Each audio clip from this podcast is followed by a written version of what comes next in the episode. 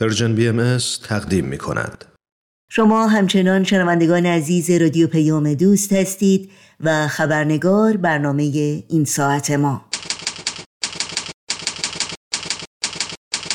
خبرنگار. دوستان و همراهان خوب خبرنگار، نوشین آگاهی هستم، خوش آمد میگم و خبرنگار این چهارشنبه رو تقدیم میکنم. در برنامه امروز گفتگو پیرامون موضوع هنر و اهمیت و تأثیر اون در زندگی فردی و اجتماعی رو ادامه میدیم. خب هفته گذشته در گفتگویی که با خانم فرزانه ثابتان، روانشناس و مشاور خانواده داشتیم، به برخی از جنبه‌های تأثیر هنر در زندگی فردی و اجتماعی پرداختیم و اینکه هنر و خلاقیت جزئی لایتجزا از وجود انسان و تأثیر اون در ابعاد مختلف غیرقابل انکاره. اما فضایی که هنر در اون آموزش داده میشه و هنر ارائه میشه چه نقشی در تأثیر هنر بر روی فرد و اجتماع میتونه داشته باشه و دیگه اینکه آیا هنر میتونه وسیله‌ای باشه برای گذشتن از اختلافات، دشمنی و ناسازگاری. از شما دعوت میکنم در ادامه گفتگوی ما با خانم فرزانه ثابتان همراه باشید.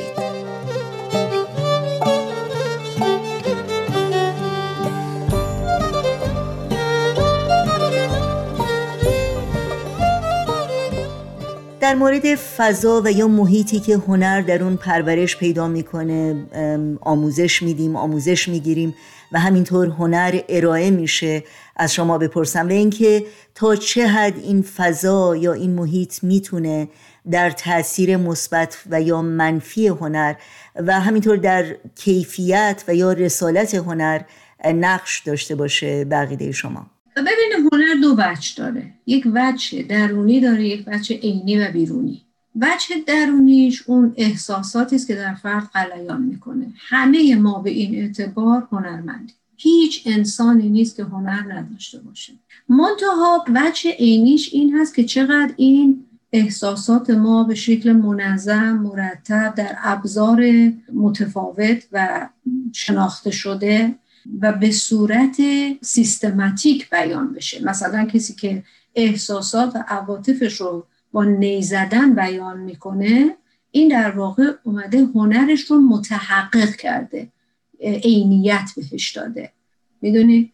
بنابراین اون افرادی که میگن هنر نداریم، چرا؟ همه هنر داره، ولی شاید منظور این هست که ما هنرمون رو عینیت بهش ندادیم، نظام بهش ندادیم، نیاوردیمش در عرصه عمل. مثلا ما همه حرف میزنیم، خب، ولی این حرف زدن وقتی در یه قالب منظم میاد میشه شعر، وقتی در قالب نوشتن میاد میشه نویسندگی، وقتی در قالب تعریزی میشه میشه نقاشی و گرافیک و امثال اینها. برای اون بخش عینیش خب چندین چیز لازمه. اریک فروم این رو در کتاب هنر عشق ورزیدن جالبه بیان میکنه، میگه برای انجام هر هنر چند تا چیز لازمه، انضباط لازمه، مسئولیت لازمه، تمرین لازمه و از همه اینا مهمتر اون هنر بشه اولویت زندگی من. یعنی شما میبینید هنرمندی موفقه که روزی هشت ساعت هنرش رو تمرین کنه، یا ویولون بزنه، یا خطاطی بکنه، یا خیاطی بکنه، یا طراحی بکنه.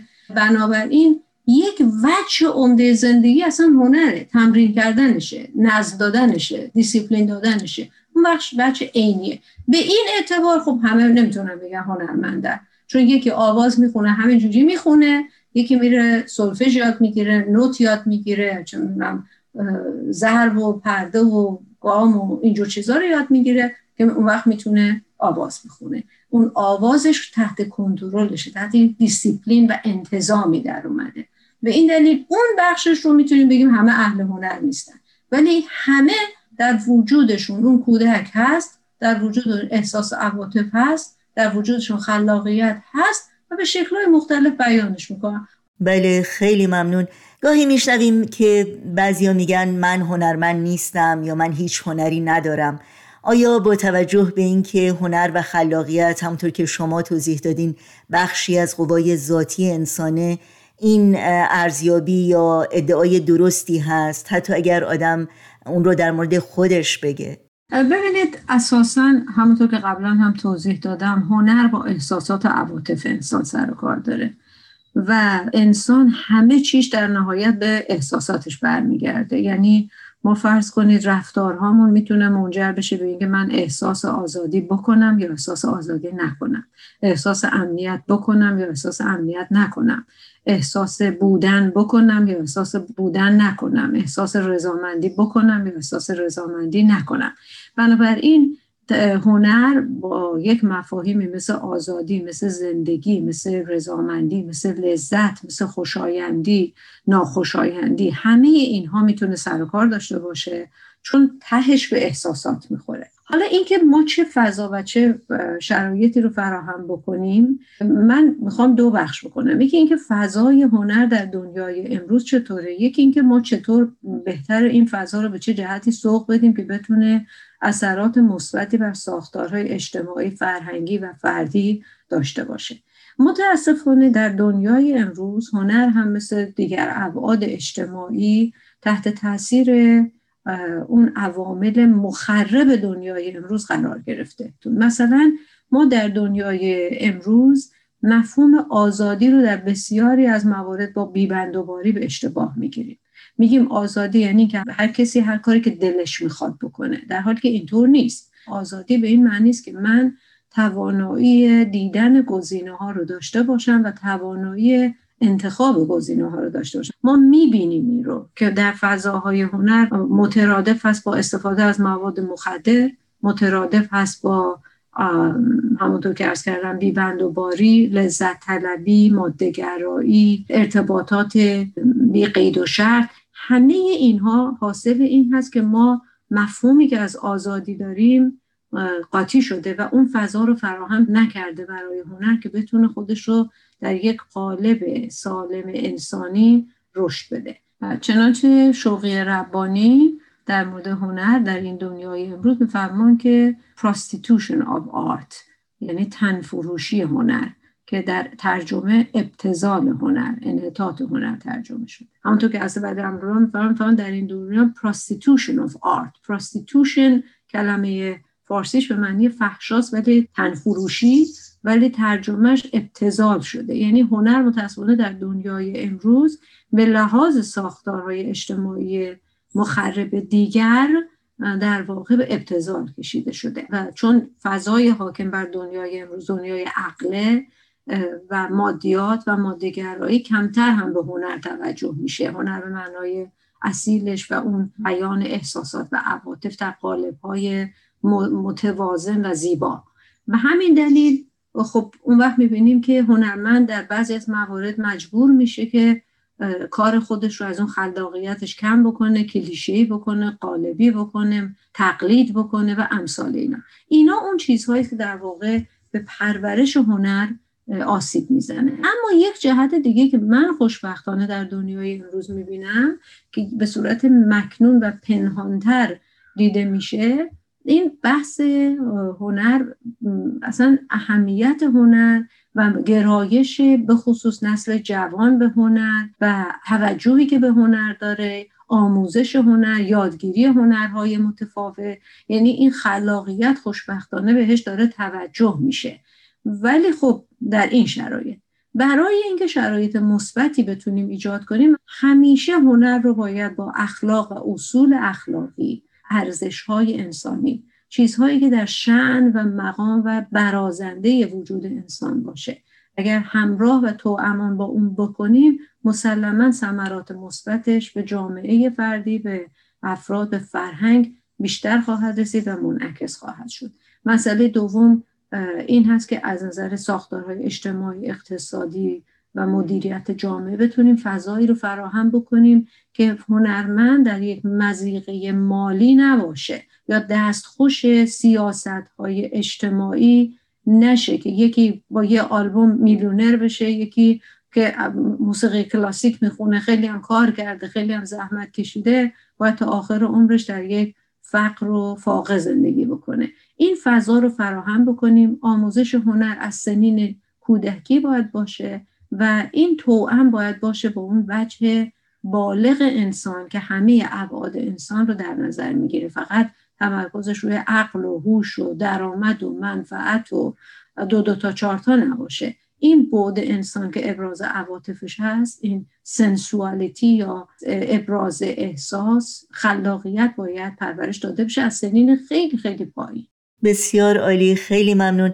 در سالهای اخیر به طور روزافزونی سازمان ملل و همینطور سازمان یونسکو و سازمانهای بین المللی دیگه از هنر به عنوان یک ابزار و یا نیرویی برای ایجاد صلح و آشتی استفاده کردن، به خصوص در مناطقی که درگیر جنگ و ستیز و دشمنی هست. آیا به عقیده شما هنر میتونه وسیله‌ای برای ایجاد دوستی و صلح باشه؟ بسیار زیاد. برای اینکه به طور بنیادین تحولی که در فرد ایجاد میشه زمانی اتفاق میفته که در احساسات و عواطفش تحول ایجاد بشه. بنابراین هنر که با احساسات و عواطف سر و کار داره این تحول رو به خوبی میتونه ایجاد بکنه. اما من حالا به طور اخص در مورد سازمان ملل یا یونسکو صحبت نمی کنم. شیوهی که در دنیای امروز داره از هنر استفاده میشه خیلی شیوه مناسبی نیست. چرا مناسب نیست؟ برای اینکه هر آموزشی، هر تغییر و تحولی باید تداوم، پیوستگی و در زمان انجام بگیره. به خصوص وقتی به احساسات برمیگرده باید طوری باشه که در وجود فرد تهنشین بشه، در عمق وجودش تهنشین بشه. ببینید از هنر به دو صورت میشه استفاده کرد. یکی به صورت اینکه تحول عمیق در احساسات و عواطف به وجود بیاره، اساساً عامل تحول میشه. دوم برای تلهیج، ایجاد هیجان. مثلا شما میبینید در جنگ ها این مارش جنگ رو که به کار میبرن، همون موقع هر چقدر من اهل صلح و آرامش باشم یه دفعه به هیجان میام که باشم برم جنگ. نمونهش مثلا ما خیلی از اوقات داریم این آهنگ ها و سرود ها و در جامعه خودمون مداحان وقتی چیزایی رو میخونن در اون لحظه یک عامل تهییجه. این استفاده به نظرم استفاده مناسبی از هنر نیست، چون یک تغییر لحظه‌ای، زودگذر، ناپایا در فرد به وجود میاره و به نوعی اتفاقاً ابزار بهره‌کشی میشه. شما یک فردی رو در یک فضای هیجانی قرار میدی که اون کاری که تو میخوای انجام بده. این نوع اگر باشه حالت تبلیغات و آگهی ها و گفتم سوء استفاده فردی ازش هست، این هنر متاسفانه میشه هم خیلی زیاد. شما در عرصه های آگهی های تجارتی بگیر، تا جایی که جنگه، تا جایی که بچه ها رو میخوان وادار به یه کاری بکنن، تا جایی که میخوان اشک منو در بیارن برن به زلزله زده ها یا جنگ زده ها کمک کنن. اما یک چیز دیگه که وجود داره این هست که ما هنر رو ازش استفاده به طور مداوم و مکرر و متناسب و پیوسته داشته باشیم برای اینکه تحول در فرد به وجود بیاره. یعنی نگاه و بینش فرد به مرور با توجه به درگیر کردن احساسات و عواطفش به وجود بیاد. مثلا شما فرض کنید میبینید، من اخیراً، حالا خیلی ممکنه بگم فیلم‌های ترکی به درد نمیخوره، راستش من همیشه فیلم‌های ترکیه رو نمیبینم. بعضی وقتا بعضی از سریال‌هاش رو که به خصوص از کتاب یک خانم روانشناس هست اقتباس شده، شما میبینید چقدر مفهوم خانواده پررنگ میشه و روابط خانوادگی و عواطف خانواده. خب این اون چیزیست که اتفاقا دنیای امروز ما بهش نیاز داره. در قالب فیلم، در قالب سینما این مسئله، خیلی چیزای دیگه هم ممکنه مطرح بشه. مثلا توی یه سریال من میدم چقدر قشنگ این از تقابل و تضاد عصر مدرنیته و سنتگرایی و پیامدهاشو توی زندگی اجتماعی در یک قالب زندگی خصوصی نشون میداد. این طور چیزها اگر به طور مکرر و مداوم باشه، نه فقط برای تهییج افراد، بسیار بسیار مؤثر میتونه باشه. من باز به یک بیانی از شوقی ربانی در آیین باهایی اشاره میکنم که میگن تبلیغ رو با هنر بکنید، چون با احساسات و عواطف سر و کار داره. یادمون باشه، من کلمه تبلیغ رو اینجا پررنگ میکنم. تبلیغ به معنی آگهی دادن و گول زدن مردم در آیین باهایی نیست. طبق بیانیه‌ای که ما، پیامی که اخیراً از بیت العظم داشتیم، تبلیغ میگن در واقع مکالمه بین دو روحه. دو روح مکالمه، من قراره چیزی رو به شما القا کنم، نه شما قراره چیزی رو به ما القا کنید. هرگاه روح من شروع بکنه به مکالمه کردن با روح دیگری، فارغ از تعصب، غرض، برتری طلبی، میل به اثبات خودم به دیگری، میل به این که اون رو به طرف خودم بکشونم، ما به این میگیم تبلیغ. فارغ از اینا باشه، به این میگیم تبلیغ. حالا بنابراین این گفتگو و کانورسیشن بین دو فرد، این اصطلاح هست conversation between two souls، بین دو روح، بین دو فرد. اینجا این در واقع مکالمه و کانورسیشن میتونه بر اساس احساسات و عواطف باشه و این میتونه تاثیر بذاره. خیلی ممنون. خب آخرین پرسش من که باید بگم قدری هم جنبه طنز داره، در رابطه با بیتی هست از فردوسی که مطمئناً شنیدید: هنر نزد ایرانیان است و بس. و اینکه عده‌ای از هموطنان ما شاید خیلی جدی به این باور پایبند هستند. نظر شما در این مورد چیه؟ حالا اولا اینه که باید هنر رو تعریف کنیم ببینیم چیه که فقط نزد ایرانیان است. دوم اینه که زمانی که فردوسی بوده، من فکر کنم مثلا دنیا، اگر من تاریخم خیلی بده خانم آگاهی، ولی دنیا به دو بخش، ایران و توران، تقسیم می شده اگر اشتباه نکنم. میگه هنر نزد ایرانیان است و بس، و ایران هم کشور غالب بوده، دنیا رو گرفته بوده و همین دلیل شاید به این اعتبار گفته. ولی من حقیقتش به طور واقع بینانه اگه بخوام نگاه کنیم، نه، هنر نزد آدمیان است و بس. و من فکر میکنم البته خب در جوامع مختلف به لحاظ موقعیت‌های فرهنگی که داشتن متفاوت میشه. یادش بخیر، من یک دوست بسیار عزیز داشتم که ایشون رو از دست دادیم در دوران کرونا. ایشون یک حرف خیلی جالبی میزد، همیشه به من میگفت فرزانه، سه تا چیز در ایرانی‌ها منحصر به فرده که تو دنیا نمیتونی پیداش کنی: یکی فرش ایرانیه، یکی شعر ایرانیه، یکی طنز ایران. نه. حالا یه جاهایی هم مثلا شما فرض کنید رقص فلامینگوی آمریکای لاتین رو ایرانی‌ها نمیتونن انجام بدن، یا هنر رقص باله روسا رو ایرانی‌ها نمیتونن انجام. هر جایی به هر حال تمرکزش هست به لحاظ شرایط فرهنگی. ولی اینکه فقط هنر به طور کامل نزد ایرانیان است و بس، یه ذره بوی خودخواهی میاد.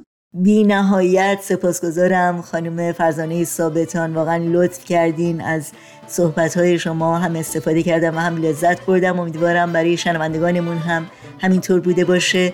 امیدوارم باز هم شما رو در این برنامه داشته باشیم. من متشکرم از شما و شنوندگان عزیز که هنر شنیدن دارن و من تعمل می‌کنم. قربان همگی. جان دلم توی دگر، جان دلم توی دگر، جان دلم جفا چرا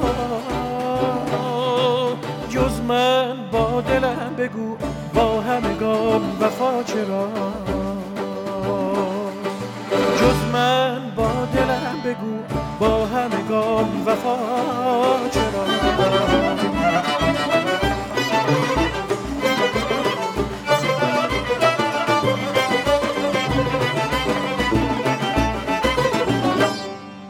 در حرمت خجل منم، در حرمت خجل منم، بسته خسته دل منم.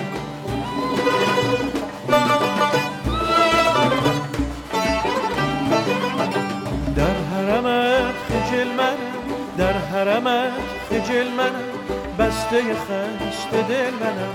مونده پا به گل منم، مونده پا به گل منم، میکنیم رها چرا، میکنیم رها چرا.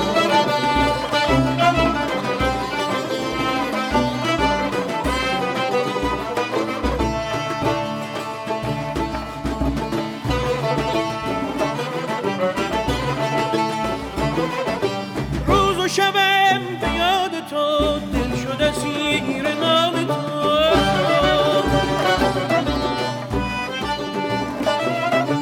روز و شبم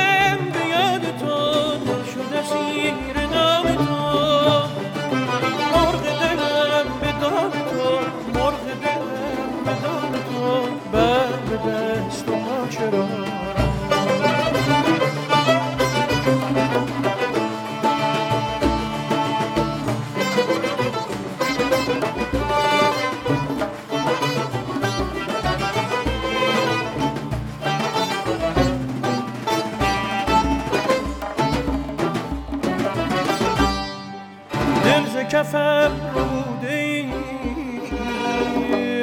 یا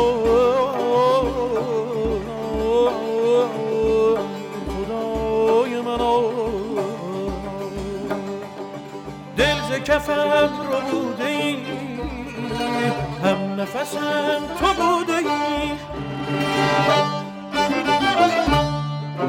در دل و جان، در دل و جان، در دل و جان، در دل و جان، در دل و جان، در دل و جان بوده ای، این همه در خفا چرا؟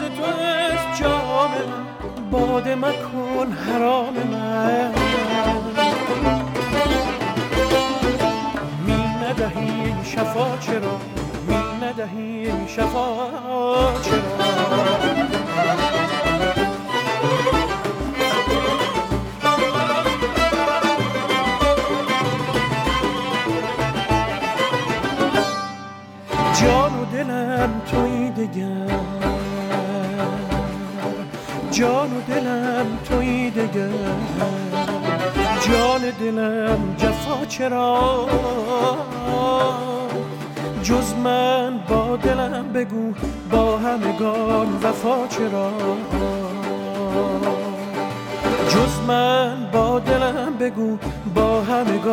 وفا چرا؟